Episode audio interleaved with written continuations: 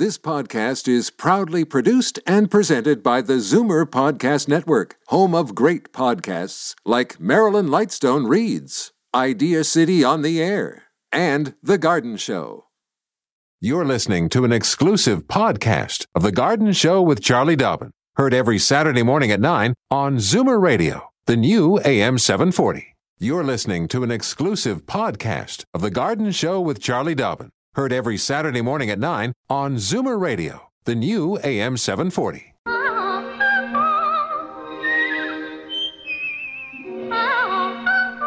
Welcome, friend, to our weekly garden party. We hope you brought along your questions because it's time to dish the dirt on the AM 740 Garden Show with Charlie Dobbin. It is the Garden Show on a Saturday morning, and uh, with Charlie Dobbin, and she's here looking very pink this morning. Thank you. and I'm Robbie Lane sitting in for Frank Proctor. He's away for three weeks. Oh, I know. With his He- wife Diane, he's looking so forward to getting away. Oh, I know. And he's up in a place called Lake of the Mountain, uh, which is down, oh, you know, Prince Edward County way. Right. On, in the county. Yeah. And he, yeah, he's very excited about it. I hope he's listening right now. I said, take your laptop and listen. Hey, Frank, if you're listening, I hope you're got a nice martini in your hand and you're in a hammock and everything's good. and Isn't it doesn't matter early? what time it oh, is. Oh, okay. Holidays, right? Yeah, last last year I think he took two weeks off, and he said this time we decided three weeks. Yeah. Two weeks isn't enough. Isn't enough. Yeah, so it's true. He's a great guy, We love them and miss them. and I like working with you. Thank you. Yeah, good to see you again. Nice to see you too. What's new and exciting? And I love what you're wearing. You're laughing at my pink, but you're looking very flowery, Mr. Hawaiian shirt. Well, you know, I thought I'd uh, dress for the day. Yes, you look great. and you brought me some fresh green beans out of your garden. I did, uh, both for you and Dave. Hi, Yeah. Dave. Dave's the, the man you're going to hear when you phone in, which is actually a good point. Let me uh, just do the numbers before we chitter Sure. chatter too much. Give us a call. We, of course, are here to talk about gardening and anything that's going on in your garden, good, bad, or indifferent. Love to hear all the stories. Local calls 416 360 0740. Toll free anywhere outside of the GTA or 416 calling area is 1 866 740 4740. So give us a call. And as we said, Robbie's here. And so tell me, what's going on in your garden? Well, it's pretty dry out there. No I don't have kidding. to tell you. Um, no kidding. We, do you, I don't know whether you remember this, but the first time I did a show with you, Mm-hmm. I told you that we had, when we first moved into the house, we had, uh, oh, some lily of the valley. Mm-hmm. And then, after about five years, we had a million Yeah, yeah. lily of An the valley. entire yard full Uh, of yeah, oh, so uh, uh, there's this one area, and I tried to dig it out. Well, that's impossible. I have to dig six feet, and I can't do that. Um, so what we did is we dug down about three to four inches Mm-hmm. and uh, covered it over with uh, topsoil and uh, put grass on top of it Oh. because it's right in the middle of a walkway, so we don't really need the Lily lily, of the valley there. And so far, so good. Oh, good, yeah. Even with this weather. But the rest of the lawn is pretty brown. So, and it's a sunny area where you put that uh, sod down? Yes. See, that's the thing about Lily of the Valley. They'll grow in the shade, they'll Yeah. grow in the sun, they'll grow in the wet. They'll grow in your the shoe. exactly. well said. Yeah. So, so you're taking control, and that is really what's going on there. You've Yeah. said enough to the Lily of the Valley. Yeah. I don't like it anymore, and I'm taking control of this situation. That's right. Well, you you had given me the advice a couple of years ago about how to get around this, and uh, so I finally did it. Mm-hmm. Yeah. And uh, so far, it's working. Excellent. Yeah. And so, have you ever grown anything edible, or are you growing anything that you, You know, can eat? when I was a teenager, my mom and I had a huge vegetable garden at the back of the house. So we grew tomatoes and cucumbers and all kinds of stuff. Um, since I've been married and moved into this house, Marilyn and I aren't exactly gardeners. So uh, we don't grow much other than uh, Lawn. Yeah, lawn and some flowers. Lily of the Valley. Lots of lily of the valley. Yeah. Well, that's good. I mean, at least you know it's not just paved over or something. No, no. Uh, okay, so this year I expanded my vegetable garden a little bit. It's not huge. I mean, I've seen some, you know, really serious vegetable gardens, but uh, yeah, it's just what I find interesting about growing edibles is that every year is different.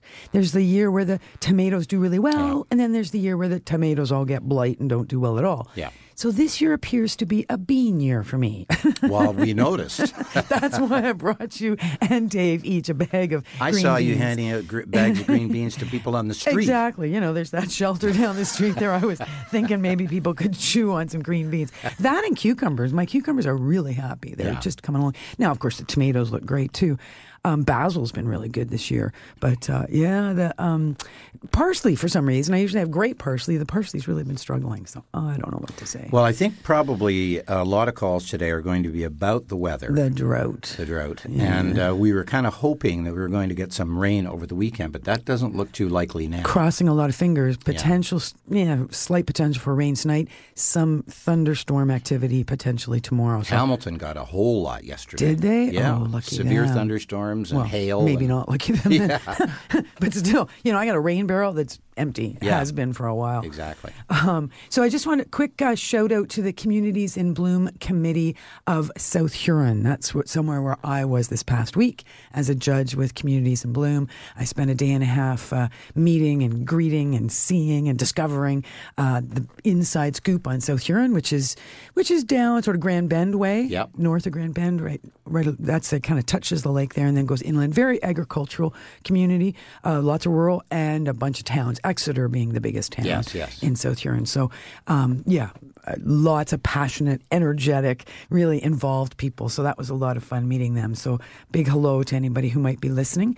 And um, yeah, other than that, I think that we should probably go for a break and then Yeah. we'll come back and, and talk to some of our callers. Yeah, we have some people waiting on the line, and maybe I'll just throw out those numbers one more time. Locally, 416 360 0740, or anywhere in Ontario at 1 866 740 4740. And we'll be back to talk to you next. Daffodils and daisies, bluebells and begonias, forsythia and foxgloves, marigolds, magnolia, lavender and lupins, dahlias, delphiniums, stocks, phlox, hollyhocks, tulips and sweet williams. You've picked the right place for everything floral. This is The Garden Show with Charlie Dobbin, exclusively on Zoomer Radio, AM 740. And I'm exclusively here with Charlie Dobbin, Robbie Lane, Exactly. sitting in for Frank Proctor. Welcome, Robbie. Thank you so much. We have some people on the line with some questions. Mm-hmm. And first from Scarborough, we have Jared who wants to know the best time to water his garden. So, what do you think, Charlie? Well, let's see. Jer- uh, good morning, Jared. Good morning, Charlie. Good morning. Thank. Good to hear from you. And so, when you say best time, do you mean best time of day? Yes. Morning. Uh, why not night? Because at night, if you water the garden at night, the the foliage will be wet from watering, and the sun has gone down, and we find that the number of fungal diseases increases dramatically in the dark with wet foliage. Thank you very, very much. And that's even true with watering your lawn, too, isn't Yeah. it? Yeah. Yes, that was what I, my my main point was to water the lawn. Yep. Morning. Yep. Morning's the best. If you can do it sort of between six and seven and eight in the morning, that's the best time. The foliage is all nice and dry before dark, obviously, mm-hmm. and you eliminate that evaporation that happens midday. Thank you so much. Oh, You're welcome, our Jared. pleasure. Very much, Charlie. Have a super Thanks. Thanks, Thanks for for- calling. That was short but sweet. Yes. Like yeah, I water in the morning as well because Yeah. someone told me a lot of fungal and mold and all kinds of stuff grows at night. So Mm. That's right. And even the earwigs and the slugs and all those things, they all come out in the dark, right? And if now it's you're moist, talking about my neighbors. I hope they're not listening. no. all right. We have um, Fran on the line and from Oakville, and uh, she wants to know the best time to trim her hydrangea. And, uh, good morning, Fran. Oh, good morning. Nice to have you with us. Thank you. I know that Charlie has the answer to your question. So Well, I guess I have to ask, answer a question with a question. What variety of, like, what kind of hydrangea? Uh, the Nikko Blue. Okay. So Nikko Blue is what we call a macrophylla or large leaved um, hydrangea. That whole variety of macrophyllas can sometimes have the round flowers or sometimes they have what they call the lace cap. So it's a flat flower. But either way, they are a midsummer flowering plant. So because they're midsummer flowering, and we always remember that to, the best time to trim our flowering shrubs is after they flowered. So technically, you would trim them in fall every year and then let them come up and do their thing in the spring and flower in the summer. But that doesn't work that well because usually in the spring there's some dieback.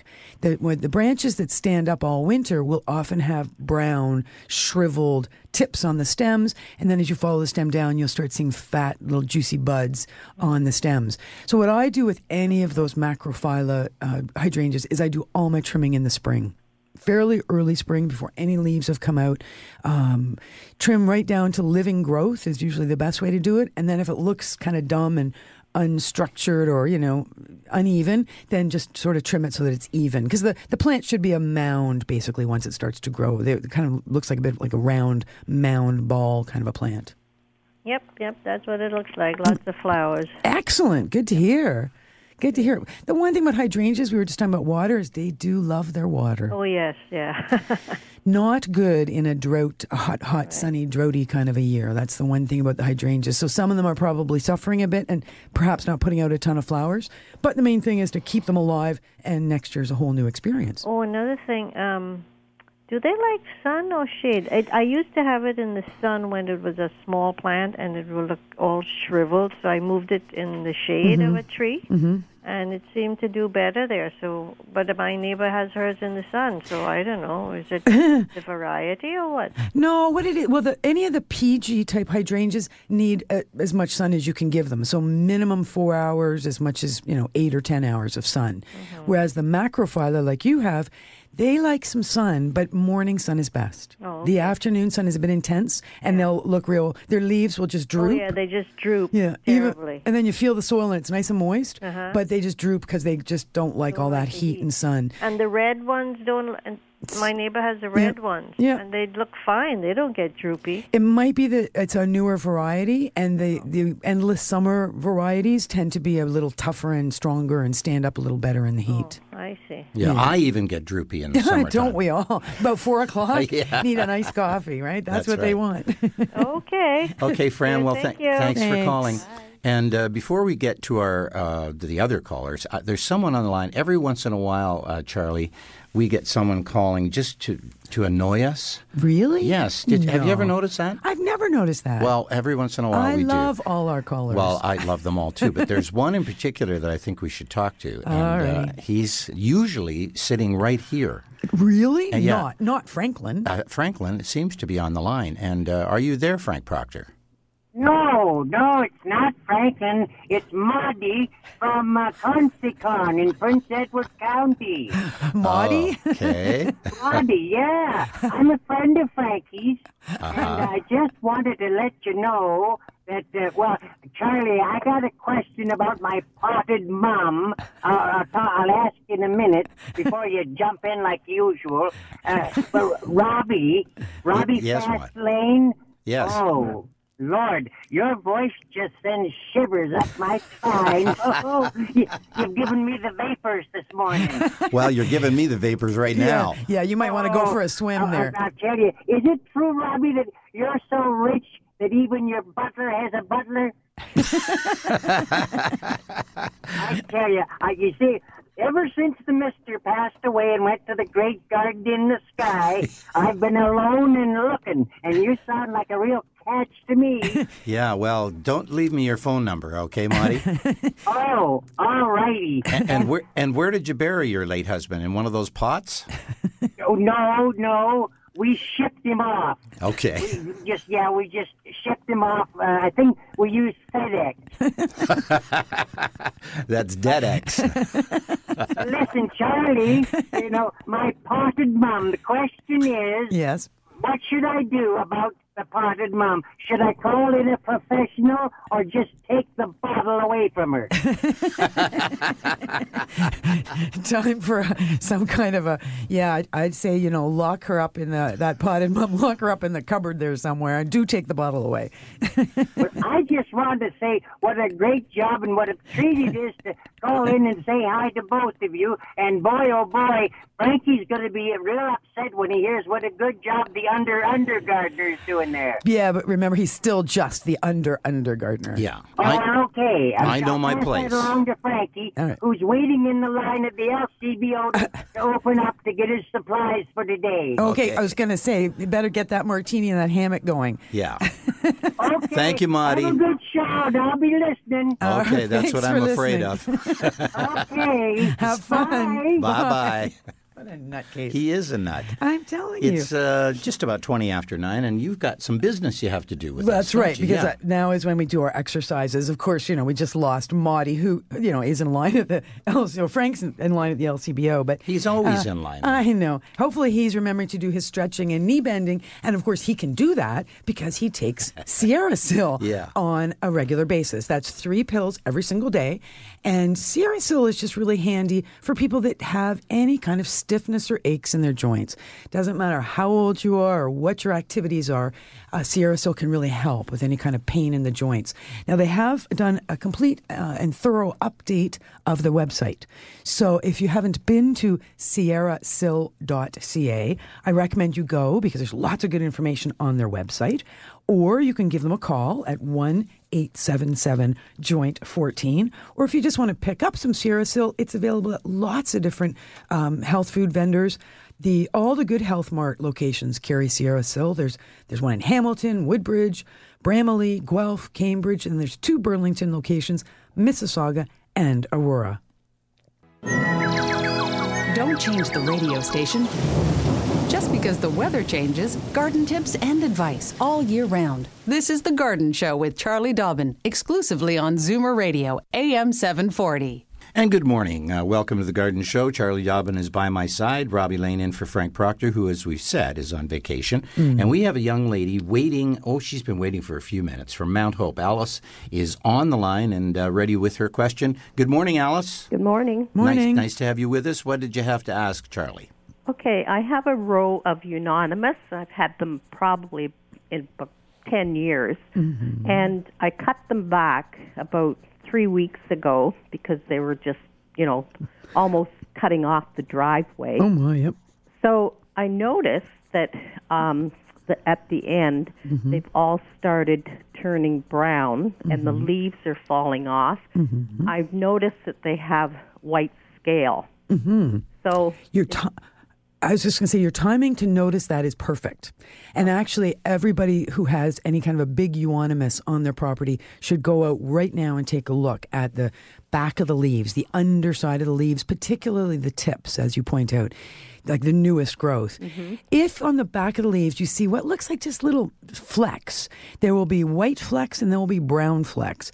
And then if you see that and you follow down the stem of that little tip down towards a you know more barky, heavier uh, branch, you may even see uh, protuberances along the stem, which are going to be gray or black, and they look like a half of an oyster shell stuck to the to the stem, but of course tiny. You know, they're about the size of a those the adult version. Those oyster shell scales are about a head of a pin times two t- sort of size, but those little flecks on the underside of the leaves are the baby scale and they haven't grown a little shell over their bodies yet. So now is the time you can spray them to annihilate them. Oh, okay. The biggest trick, though, is that it's that spraying the underside because that's where they are. You can spray with uh, it's like a soap solution, a safer soap. You can spray with anything like a like a bug be gone, which is going to be pyrethrum based. Okay. You can also spray with an oil spray, like a neem oil or horticultural oil. Okay. You will have to spray more than once because you'll never get them all the first time. And remember that any of those sprays I just mentioned must coat those little insects that are on the underside of the leaves that don't yet have that protective shell on. So I don't have to worry about spraying the actual stem? Well, you'll find that if you spray the stems, I mean, I would do it, but the, any of those adults that I mentioned that have that shell on, you, you your spray isn't going to do anything to them. They're they're completely uh, encased and safe underneath that shell. The good part of the story, though, is that they are in the process of uh, hopefully dying anyway because they've laid a whole bunch of eggs. And it's those eggs that have just hatched, and it's those little nymphs that are out there ready to go. And uh, and you will, like I say, you'll need spray more than once, as many as three times with seven day interval in between. Do not spray in the hot sun or heat of the day. Oh, okay. try and spray either early in the morning or as the sun is going down, kind of time frame, just because it's been so hot lately. And obviously, don't spray just before it's going to rain, but I don't think that's really a problem. No, I don't think so either. I heard um, the announcer saying that Hamilton got rain Mm-hmm. yesterday, but we're probably maybe three kilometers from Hamilton, and we just got the clouds and the thunder and the lightning. That's all we got. No rain. I No know. rain. It's like that. Eh? It's always those heat, the bursts of rain. Yes. So some people just get way too much, and, and Yeah. Robbie even mentioned uh, hail. Yeah. Uh, but yeah, so you didn't get any. Yeah, I haven't seen a No. spit of rain at my place in over a week, and even then it was just a spit last time. Yeah, it was. So, Okay, thank all right. you. Well, good luck with that. And yeah, for anybody else who's listening, yeah, euonymus is very much. If it's at all under stress, it gets a scale insect and needs to be dealt with now. You cannot control that insect in the future. Okay, All thank right. you. Good luck. Thank you, Thanks. Alice. Okay, thank you. Bye. Bye bye. Um, we have room for one or two more callers, so I should probably get the numbers out again. Sure. 416 360 0740 and uh, toll free at 1 866 740 4740. So give us a call if you have a question for Charlie, and uh, she'd be more than happy to answer whatever you have to ask. um, Caledon. Looks like Angie is calling in. Good morning, Angie. Good morning. Nice to have you with us on the Thank Garden you, Show. Robbie. Oh, you're very welcome. Morning, Charlie, Angie. I, I talked to you last weekend at the Delphinium um, Day, Delphinium Days. Delphinium Day. Angie. Yes. Hi. How are you? Hi. Um, seeing as everything's so early this year, I didn't I didn't ask you last weekend, so I had to phone in. Is it too uh, early, like if I do get a rainfall, to uh, put the nematodes down? Uh, it depends what you're talking about nematodes for to for control the grass. to control the grubs. Mess. All right. So this is where we need Frank here. This is the one answer he knows. He does? Yeah, really. He's he's got this one I'm going to have to learn this. I know. So pay attention. Okay. So if you, you say your grass is a mess, why is it a mess? From Well, back in the the- the- spring? Well, it's being eaten alive by all the uh, grubs. So and is there animals digging up your lawn? No, not yet. Okay, so uh, right now the grubs are not doing any damage to your lawn. The grubs have moved through their life cycle, and they should be in a either in a little pupa, so c- like a dormant phase, or have emerged from the soil and be flying around looking like a big June beetle. Okay. Okay, so it's not grubs doing any damage to your lawn right now. Actually, what could be doing damage to your lawn is chinch bug, hairy chinch bug. Mm-hmm. Tiny, tiny little insect. And the crazy thing is, with all this drought, Yes. many people are not watering their lawns. They can't. They're Brian's been watering yeah, okay. So yeah, so you've been watering, and you're just seeing yellow patches hither and yon all over. all over. So you know what you should do? Get out a, a, a can, any kind of a, um, you know, apple juice can, that kind of a can. Cut out the top and the bottom, so you've got a cylinder, and then take that cylinder, sink it into your lawn, uh, so that you've got about an inch down into the turf. Then you fill the can up with water, and if there's and do that in a yellow patch where where the lawn is looking quite poorly. If there are chinch bugs in your lawn, they will float to the surface of the water that's held inside the can. Okay. Chinch bugs are very small. You'll never see them in the soil, but you will see them as they float in the water. Okay. If you see chinch bugs floating in that water, then guess what? There is a nematode for chinch bug. It's not the same nematodes we use for the grubs. It's a mm-hmm. totally different nematode. And absolutely yes, it we are coming to that window where if we have chinch bug, it's appropriate to put the nematodes in, or, you know, sprinkle them, you know, follow the instructions and sprinkle on the lawn. But as you pointed out, that has to be a moist lawn that the nematodes go onto. Otherwise, the eggs will not hatch. I know, yeah. So just remember, if you're out there shopping, I mean, a good garden center will have a refrigerator. In the refrigerator, they're going to have a bunch of choices. Make sure you're not buying nematodes for grubs right now. It's way too early. We'll wait till August for that. Mm-hmm. Instead, right now, we're thinking about chinch bugs. Okay. All right. Thanks, Charlie. Thanks for your call. Thank you for calling, and we've got some callers waiting. And did you say the name of that bug was hairy chinch bug? Mm-hmm. I think that was my agent for I a was number going to of say, years. doesn't that have a just? Don't you have a real visual? I do. Hairy chinch. Bug. Yeah, I know that. um, and she was talk was referring to having met me last weekend. Yeah. Last Saturday after the radio show, I went up to. Um, P- Paradise Country Gardens, lovely, lovely place I'd never been to in Caledon, uh, where there was an event going on called Delphinium Days, and I was speaking to a group of about a, there's about 120 people there. Lovely lunch was presented. There was music, garden touring the gardens. Uh, the retail shop was open. It was really pretty. I was really happy to be there. It was. Oh, that uh, sounds nice. Uh, it was really um, fun. so, And what uh, are you? Are you doing something today after the show? No, today after the show, I what am I doing? I think I'm going to go home and water my lawn. No, I'm not. I'm going to go home and I have a Boston ivy on my house. Like I'm a you know bozo and planted an ivy on the house. Big mistake. So I'm going to go home and trim the ivy, Oh. which is climbing across the screens as yes, we speak. you might have to pick more beans too. There's the bean picking and the cucumber picking exactly, and probably a little watering to do. All right. Did you have some business you wanted to do now, or we take the next call? Uh, you know what? That's a good idea. I um got so excited having you here as the the under under under gardener. I neglected to. you keep uh, adding an under every time. I'm just afraid Frank might be listening, right? um, that I neglected to uh, come up. Usually, I start the show with announcements. People do send me some of the events that are going on, so I just wanted to quickly remind everybody: tomorrow, Sunday, from 10 till 5 p.m., there's a garden tour in support of Carpenter Hospice. Eight beautiful gardens in the North Shore Boulevard and Lakeshore Road area of Oakville are on display. Tickets are still available. Many retailers, or send a quick email to hospicegardentour at gmail.com.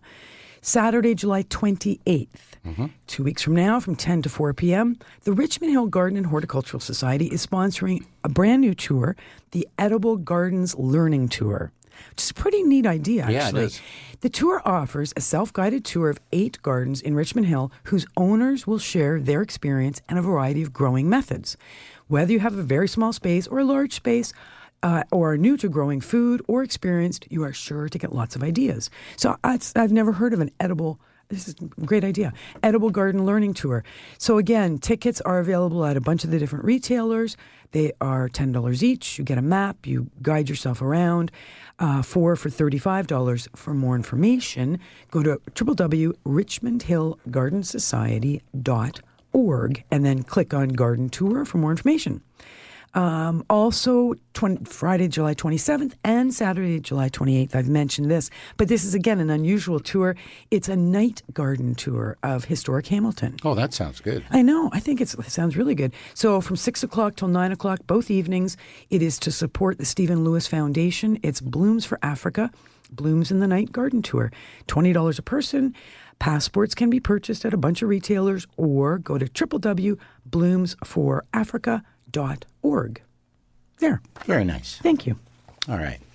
Always busy. You're always busy. I always got stuff on the go, that's yeah, for sure. and we have a lady who's been waiting for a little while, and she wants to move a lilac Mm-hmm. plant, bush, I guess, and uh, she's from Toronto, and this is Gail. Good morning, Gail. Good morning, Robbie. Good morning, Charlie. Morning, Gail. You're moving a lilac, are you? Uh, yes, it has sentimental value, and I presently have my home up for sale. So I don't think I'll be moving till either the beginning or the end of September, but I'm moving to Ottawa, and I would love to be able to take this. Um, it's it's only about four feet tall right now. It's been in my garden for about two years. Okay. And is it possible to transfer? Sure. No, it's great. It's a very good question, and it's a really good time to ask your question because if you wait until moving day, uh, say it's in September one day, generally speaking, moving plants in the fall is fine, um, and to transplant and you know replant or do any planting in the fall is fine. Uh, the soil is nice and warm. The if the plant is healthy and vigorous, and you put it into a well prepared bed of you know good quality soil, lots of sun for for a lilac. It was, should take off in a flash, not a problem. The one thing I would recommend you do now, though, because you know you want to move this plant, is realize you're going to have to take a root ball with you. Right. And the bigger the root ball you can take, the better. And when I say root ball, I mean roots with soil attached. So oh. you- when you dig that plant, you're going to be you know, you said it's about four feet high, so you're going to want as big a root ball as you can manage. Preferably at least kind of two feet wide by about, you know, 14, 16, 18 inches deep. And when you're going to dig that up, of course, you're going to have an old piece of burlap or an old sheet, and you're going to be ready to dig that hole, loosen the plant carefully so the soil doesn't fall off the roots, and then you're going to get that that cloth, whatever it is, and roll that down into the hole around the ball, tying it in little knots so that when you lift it up out of the ground, all that is being held together, carefully put into whatever vehicle you're transporting it in. Of course, not letting it overheat in a in any kind of a vehicle while you're getting it to Ottawa. And then no rush to plant it. It's just a matter of keeping it moist. You know, when you get it there, get it out of the vehicle, water immediately, and get around to planting it when you can. Um, but moisture being the important uh, uh, aspect, you must keep moisture on it while it's out of the ground. You could start your digging now in the sense of pruning some roots now, like almost not so much today because today is so dry. But if you've had some moisture or you're prepared to go out and water that plant, you could sink your shovel into the soil around the plant, draw in your mind's eye a circle where you think your root ball is going to be, and you're going to go just inside by about a half an inch on that circle, not completing the circle with your shovel, but every second shovel width all the way around, severing roots with the intention that we call that root pruning. The reason you would do that now is that new little fiber roots will start to grow mm-hmm. off the area where you've pruned, and it'll be just that much better able to be transplanted and take off in September in its new location. Great. Thank you so much. Oh, you're very welcome. Good luck with that. Thank you. All right. Let us know how that works out. That's Yeah. interesting. That's- Happy moving. Oh, gosh, yeah. Oh, okay. All right. I'll take a we've- breath. we've got a couple of calls here. We And do, all let's right. See. Um, from Scarborough, we have Helen, and uh, she's got some poppies and when to split them and move them. She says, I don't know when to do that. So, uh, Helen, are you there? I'm here. Well, good. We're, morning, we're here Robbie. too. Good morning. And good morning, Charlie. Good Morning. Um, I have some beautiful poppies. They're Oriental poppies. They're very tall, and they're um, they did extremely well this year because of the hot sun, I guess. Um, I have uh, a friend who would love to have some, and I have never split them before. And I'm wondering when would be a good idea. They're dying back now, as they always do. They and usually I just cut off all that dead and then leave it, and they come up later in the in the fall with new green shoots. So can I dig them up now and move them to her garden, or would it be better to wait until the spring when they start shooting up? Great question, actually. If you, because you're absolutely right, Oriental poppies are now dying down, and they leave a big empty hole in the garden for about a month or so, and then you start to see little green green tufts in the fall. If you, you won't see them in a month, so if you want to do your digging and dividing now, you could. The thing to remember, of course, is that it is so hot and so dry. Yeah. It's important that if you're going to do anything like that now, you really, really moisten them before you dig them. And of course, wherever they're going, it's a bit funny to get them established because on the one hand, they're going to need water where they're going, but on the other hand, they're going to be dying down through that process. Right. So if your friend you're giving them to is the kind of person who might get a little freaked out by planting a plant and watching it die right before their very eyes or appear to die, it might not be a good idea to do it just now because that might just be, you know, make them feel like they're killing it when mm-hmm. we all know it's really just going dormant for a period. So my impulse would be to do the, what, exactly what you're suggesting in the fall or early spring, whichever works better for your schedule. Okay. And that way you're actually handing off a green plant. Right. And uh, and of course the weather will be better when it comes. It's a little hard to do a lot of digging and dividing and transplanting when it's this hot and this dry. Well, that's what I was concerned about. Is that I know that everything in the garden is stressed right Mm-hmm. now. It's not just dry; it's hot and dry. And windy too. And yesterday, yeah, boy. they're very, very dry, and no amount of of watering with the sprinkler is is going to help. We need rain. Exactly. And- Steady for about six hours. Yes, exactly. Not a five minute thunderstorm. no. Um, so I didn't know whether this was a good time to to stress them Mm-hmm. out by moving them, or whether it would be better to wait. So Yeah, I would wait because this then she'd be better able to measure the success as well. Exactly. Right. Okay. Okay. Good. All right. Thank you. Thanks okay, a lot, thanks Helen. for calling, Helen. Thank you. Bye bye. All right, take care. And uh, she'll let us know probably at some point uh, what Yes. she has to do, right? Or what happens when she well, moves her I hope so. I love it when people give us feedback on what's going on and when they follow advice, whether it works or not. Right? I mean, you know, sometimes Nice things to work know. and sometimes Yeah. they don't. Uh, but the reason I was just uh, starting my stretching was that you're looking at me like I'm a nutcase. Normally, Frank will be doing his sit ups and chin ups, and he sometimes even wears like, like this, you know, lycra suit. It's like Oh, I don't wanna see that. Yeah, me, I'll tell you. Whew, I cover my eyes. I tell you, it's scary. Yeah, but you know, he does. He likes to be active. You know, Yeah. he's like kickboxing. Like, you know, now he's in line at the LCBO. He's a busy, active guy. Always. And, you know, I do a lot of gardening and one thing or another, keeping active, bike riding. And so uh, Sierra Sil is something that both of us take just to uh, eliminate joint pain. Anybody with any kind of sore joints and feels that their, their activities are limited because of that may find that Sierra Sil can help. it's a completely natural mineral supplement, comes from the Sierra Mountains, works for most people, uh, not everybody. If it's going to work for you, you'll know within 14 days, which is where the phone number comes from. Yeah. The 1 877 Joint 14. Give them a call if you have any questions or want to order some. You can also let, check out their brand new website, sierrasil.ca, or pick up Sierra Sil at many of the health food stores in your area. Goodness Me Natural Food Markets in both Burlington, Hamilton, and Waterdown carries Sil. Fur and feathers and bugs of all size. There's more going on in the garden than we do realize. And should little creatures become a big problem, well, then you've got The Garden Show with Charlie Dobbin. Exclusively on Zoomer Radio, AM 740. It is the Garden Show on a Saturday morning, and a warm Saturday morning it is. It and It has been, and looks like it's going to be for the next uh, few days as nice well. Nice day to be at a lake. It is Or perfect. a pool, or Yeah. even under a sprinkler. Yes, I've been running through my sprinkler I've lately. been considering getting a child's wading pool myself. In fact, the neighbors called the police yesterday when I ran you, through the. you were in their pool. I don't know. I was running through the sprinkler. Oh, through the but I sprinkler. have a lot of clothes on. Ah, we'll do that. We have a lady waiting from. Uh, she's been uh, waiting a long time, Oshawa, and that's uh, Elizabeth. Elizabeth. and she wants to know about her Christmas cactus. Good morning, Elizabeth. Good morning. Nice to have you with us, and thank you for waiting. Thank you. What about that cactus? Well, it's about uh, four or five years old. It, it's very uh, uh, healthy looking, but it isn't blooming. Mm. I've got three of them actually, and, and uh, they they're very healthy. And I'm just wondering, what can I do to help them bloom? When was the last time they bloomed? Oh, maybe two, three years ago. Okay, so here. I have one one under a grow light, Uh huh. but I'm just wondering. I see a bit red on the tips and some of the. Okay, so you know why it's turning red on the tips. Right. Chri- Okay, so Christmas cactus, obviously by the name, we know that it's supposed to bloom around Christmas time, so late fall.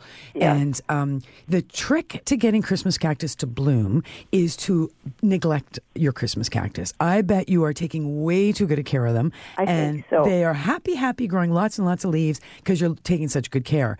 What you want to do is you want to neglect them. You want them to be uh, have some real drying, like drying out to the point that the soil is like concrete.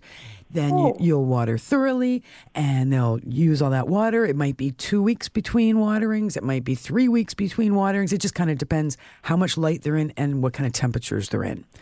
So bright light is important. If it's too bright, if the sun is too intense, that's where the red comes in. You see those red tips on, on any of your succulent plants, it means they're in too much light. Well, so I shouldn't have it under a grow light. Well, at this time of year, you don't really need a grow light No, because you no, I could. mean, this is this has blown, bloomed more than at Christmas time in the past. Uh huh. They'll, they'll often bloom before Christmas. And so hmm. the idea to take it outside, any of them outside, is a good one. The trick to taking them outside, though, is you take them out into a shady location first. After 10 days or so, you move, move them into a half sun, half shade, and you may find that that's where you'll leave them for the rest of the summer. They can take that hot afternoon sun, but you'll have to build them up to being able to take that much sun. Uh, and then what I've done is I'll leave my Christmas cactus outside until the, they'll even get a little touch of frost. So I might not bring them in until October early November, depending on the kind of night temperatures we're getting. But when I bring them in, they'll be covered in buds because oh. it's the it, that the cooler nights and the, um, the what's actually the cooler nights have a lot to do with the formation of the flower buds and that important neglect I mentioned. Right. Don't let them be watered and kept moist all the time because they'll I've just doing that. keep That's putting out leaves. thing. Yeah, ignore and them. If I, if I may say, we really enjoy your program, and I, if I recall correctly, you you mentioned green tomato jam. Uh huh. I made it, and it was our people said it was beautiful. I didn't tell them what it was. Oh, I said it was my secret jam. and That's they great. thought it was marvelous. Nobody ever guessed what it was. That's yeah, well, you know what? That's perfect because the woman who called us earlier in the show, Anita, she, uh, she was one of the people that helped uh, me sort of launch that g- green tomato jam out into the stratosphere. It's and it's on the website. It's on am740.ca. I've got a few recipes that people have shared with me that are up on the website. So Oh, I'll have to good for you. It's uh, Well, we really pretty delicious. Show very, very much, and thank you for taking my call. It's the Oh. first time I've called, but we listen every week regularly. Aw, thanks for that. Yeah, thank you, Elizabeth, and have a great weekend. Thank you. I'm going to try and keep cool. Yeah, you do that. Thank you very much. Stay in the shade. All the best to everybody. Thank you. Thank you. Bye. And not only does Charlie get phone calls, but you get emails all the time from people. do. I do. I do. There's one I wanted to answer for sure. This is from Kathy Moss. She asks, I have a beau- I have beautiful iris plants and I'm wondering when is the best time to separate them. They don't have many blossoms this year, but I think it's because they are cramped in the location. I would like to split them. And uh, this is a very good point and absolutely. It, now I'm assuming that Kathy is talking about bearded irises kind of same visual as the hairy chinch bug. Yeah. Think of a bearded iris. Hmm, I don't So- want to. so the irises that have beards are the ones that have a very succulent stem and a rhizome that sits right on the surface of the mm-hmm. soil. When we plant them, there's tall ones and short ones. They do bloom, you know, kind of in June, sometimes a little bit in July. When um, we plant them, very they're planted right on the surface. But if they're happy and healthy, they will grow and grow, get very very crowded, and stop blooming. So, dividing and replanting bearded irises, they should be dug up, divided, and replanted every three to four years. Um, and uh, because when the clumps become large and overcrowded, flower production is generally reduced. Use a garden fork and carefully dig the plants out of the ground. Uh, and I'll tell you right now, this is all to take place in late July or any time in the month of August. So you've got time, Kathy, to prepare to do this in the next few weeks. Use a garden fork, carefully dig the plants out of the ground, wash the soil off, and pull apart the root tangle. Divide the rhizomes into single plants with a leaf fan on each, and you'll. You, it's very obvious. You'll be able to see exactly what's going on there. So you're going to be sharp knife. You're going to be cutting these all apart. You've got a leaf fan on each. Use a small sharp knife. Obviously, discard the old and any diseased rhizomes. The leaves, the leaf fans are cut down to about six inches tall. The re, the retained sections, in a best situation, you the ones you're going to replant, you actually allow them to dry overnight. So you might do this in, in your garage. You might do it in a covered porch. Don't leave them outside where they're going to get dew on them or rain or anything. Because the idea is you really want to dry those cuts because that will help seal those wounds to eliminate any infection or insect problems once you replant them the following day.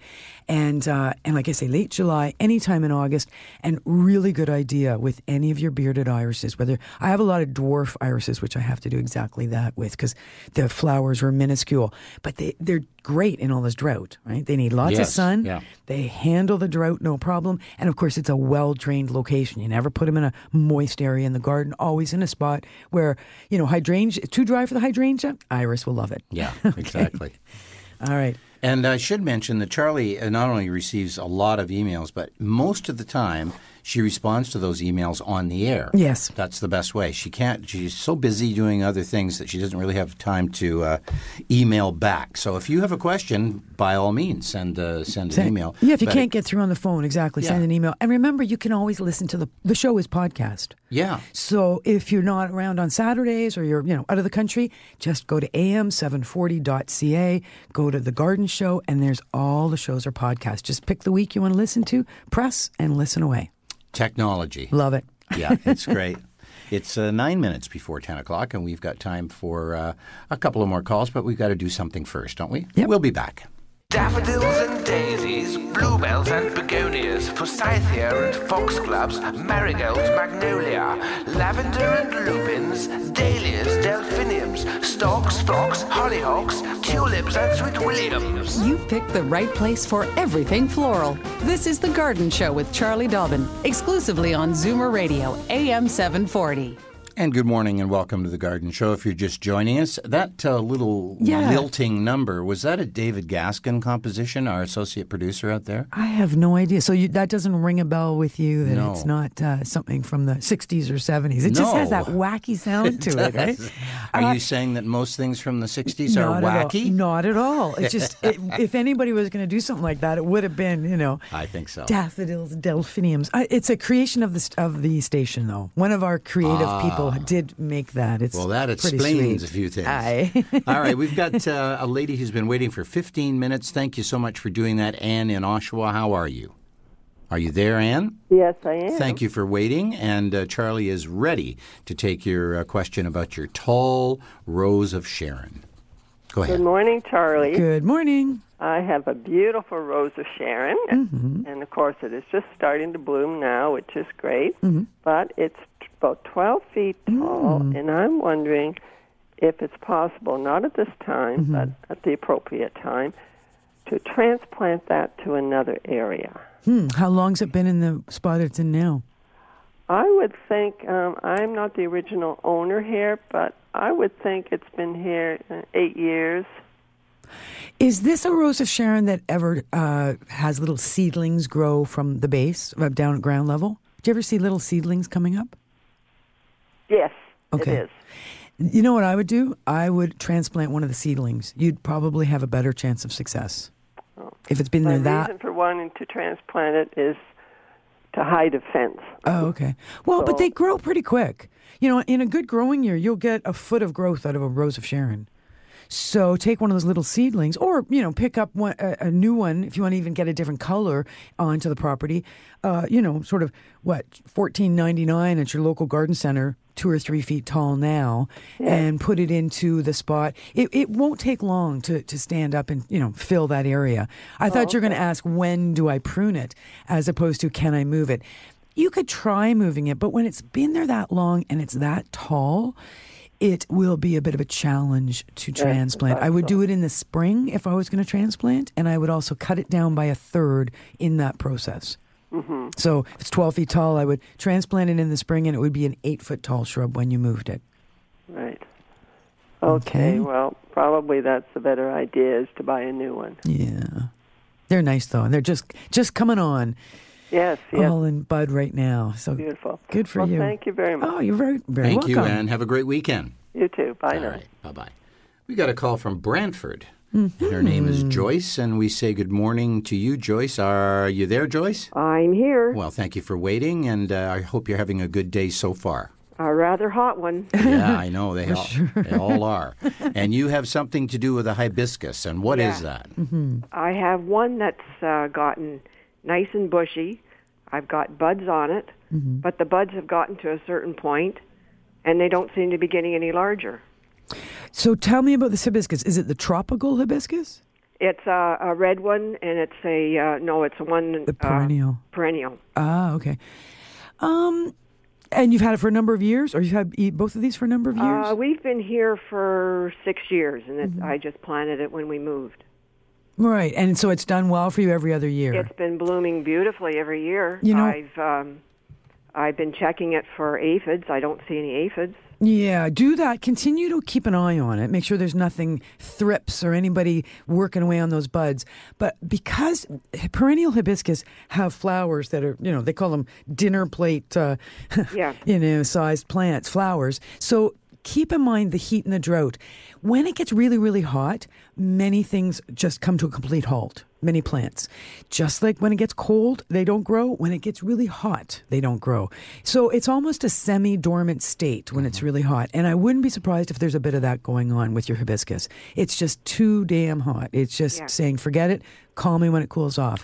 and it's going to sit there and wait. In the meantime, of course, don't let it suffer for be- you know, becoming too dry, lack no, of water. I kept it watered. Yep. I've uh, fertilized it twice since May. Okay, don't do any more fertilizing. That'll be it for that for the fertilizer. Yep. Because remember, if the plants aren't using the fertilizer, because the only actively growing plants need fertilizer because they will use it. Oh, it's it's been growing beautifully. Yep. It's nice and green and Great. bushy. It's just where it should be. But Excellent. it's the buds. I took one bud apart, and it's almost like it's dead inside. Oh, so are, and so they're getting a little bit of a wrinkle to them then, or they still look green and, and plump? Green and plump. Okay. Well, give us a call next week, and uh, if if nothing's gone, nothing's moved forward on that, and in the meantime, I'll I'll do a quick. Uh, Check on anything that I can find that might help you with that, but I honestly believe it's more weather related than anything. I I kind of thought that too. yeah. Okay. All right, good luck Thank with that. Thank you. We'll cross our Enjoy fingers. your show very much. Thank you so much. Enjoy your weekend. I will. All right. Uh, all right. I think that we have mere minutes left, and Yep. I see that the, the boys are here and they're revving up their Those engines. maniac mechanics. That's right. they like that green and plump I was talking about. and they have a woman with them. really. She- Yes. maybe she's a mechanic too. Maybe. Or maybe she's like an Indy car ri- driver. um, quick, uh, uh, okay, if I can do this really quickly. This was another email that came in on the question of orchids. All right, it's a fal- um, It's from Ruby McDonald. She's got a moth orchid or a phalaenopsis orchid. It stopped blooming. She's wondering about fertilizing. She's wondering about watering, and she's wondering about when it's going to bloom again.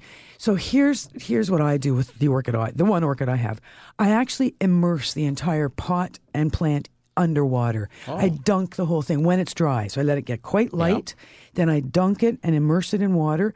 Let it drain in the sink. Once it stopped, water stops coming out. It goes back into its little pretty overpot and it's back into the north window.